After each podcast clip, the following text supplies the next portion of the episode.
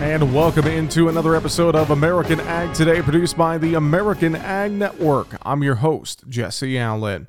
Well, here on today's program, we are going to talk about northern corn leaf blight. This is a problem that has been affecting corn growers, one of many diseases that we have to watch out for in our fields. It's something that, especially a year like this year, with the way commodity prices are or have been, with the way input costs have been rising, we definitely need to make sure we get the best ROI and the best yield on our field. And a yield robbing disease such as northern corn leaf blight is something we have to definitely keep an eye out for here in the fields as we scout this summer. Joining us today to discuss, we have pioneer agronomist Adam Owens out of Texas is with us. Adam, great to have you on the show, sir. How are you? I'm doing good. Thanks for having me on.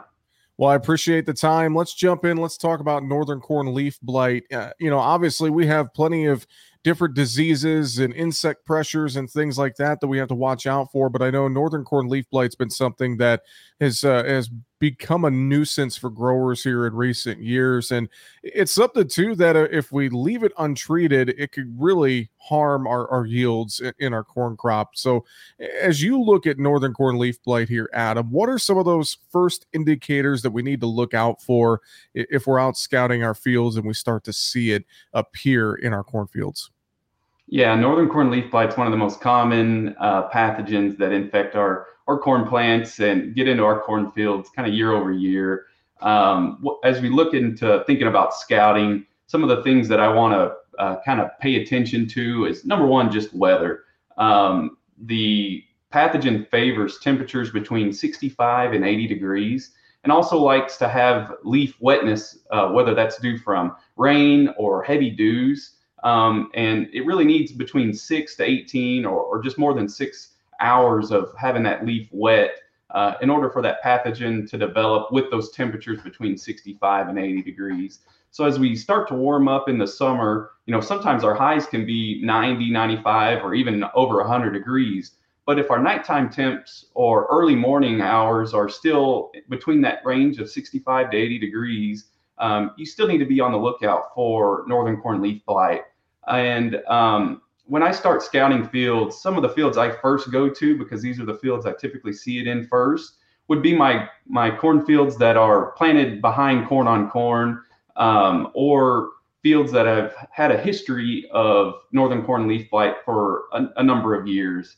Um, typically, by doing that, you'll you'll start to see it, and you'll get a good understanding what your pressure is going to be looking like. And as we think about northern corn leaf blight, it really uh, develops typically from the lower part of the canopy and progresses its way up towards the top part of that canopy. Um, so just be taking a look and seeing where those spores are located um, and where those um, cigar shaped lesions are located on those leaves. What we're really trying to do is be scouting and be mindful of that uh, the weather, our crop history, and then where that fungal disease is, is at in the field from the progression of the lower part towards that upper part of the canopy. We're wanting to really time uh, fungicide application to where we're protecting our ear leaf and that upper third of the canopy, if at all possible. Um, because when we have severe pressure and it, that uh, fungus takes over that ear leaf and that upper third of the canopy, that's where we really see yields um, get heavily impacted and heavily reduced uh, by this northern corn leaf blight disease. Well, as you alluded to there as well, you know, some of those fungicides and the timing, that's going to come into our management plan if you do find northern corn leaf blight in your fields and and maybe making sure, you know, if you have a history uh, of seeing the disease in your fields, maybe having that management plan already kind of in your head in place uh, if you do need it. Yes, sir, absolutely. Um, Pioneer's done a lot of research over the last 15 years on northern corn leaf blight and other diseases as well. Um, got over 2,000 on-farm trials over these last 15 years that have evaluated uh, fungicide performance. And on average, across those 2,000 trials, we see an average of 7.4 bushel yield advantage when applying a fungicide. But the most important factor in determining the value of a foliar fungicide application is first understanding that disease pressure.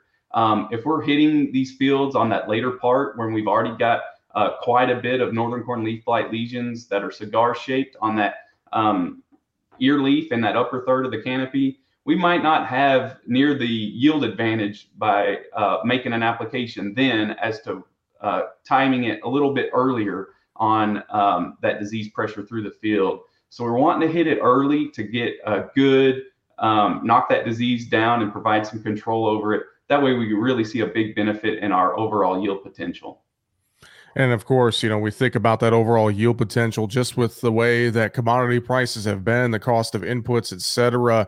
You know, it's it, it, feels to me that it's ever important to get out and scout in a year like this, Adam. It's important every year, but just especially with so much, you know, riding uh, on the crop here and on the line for farmers with with everything, it's really important to keep an extra eye uh, on our fields here this growing season. Yes, sir, absolutely. The way the economics are shaken out uh, for this year and, and, really for the next few years is um, commodity prices look to be up, uh, but also input prices are high too. Um, this is going to really encourage acres of corn and soybeans to be produced. And uh, the number one job for our farmers is to grow a high quality crop and raise high yields. So the best application that you can absolutely make to your field is your shadow and your boot prints in the, in the farm uh, on that soil, walking those fields, because that's the only way you'll really understand what's going on in those fields and whether or not we're going to have to utilize a fungicide uh, or an insecticide or plan things for harvest uh, in a timely manner. Well, Adam, great stuff. Any other final thoughts you want to share with us here today about northern corn leaf blight? Anything else you uh, forgot to mention today? No, I was just going to say if you if you do spot the disease, um, don't panic. Don't walk away from the field without a plan of action, though. Put it on a scouting plan. Be mindful of that management history of that particular field and others that you farm as well. And contact your local Pioneer agronomist or Pioneer sales rep. We'd be happy to help you out making a good plan uh, moving forward throughout the rest of the season. With that, Pioneer agronomist Adam Owens, we appreciate the time. Thanks for joining us today and have a great week. Thanks, y'all too. Wreck 'em Tech. And again, that is pioneer agronomist out of Texas, Adam Owens, joining us here today on American Ag Today, talking about northern corn leaf blight. Again, it's a disease that we really have to keep our eye on and watch out for. And as Adam said, you could contact your local pioneer agronomist to learn more. And if you do see northern corn leaf blight in your fields, definitely reach out if you have questions and find that management plan that is going to work for you to help save uh, save that corn crop from any yield robbing diseases like northern corn leaf blight. That's going to do it for today's episode of American Ag Today, produced by the American Ag Network. Thank you so much for joining us. As always, I'm your host Jesse Allen, wishing you and yours a great rest of your day.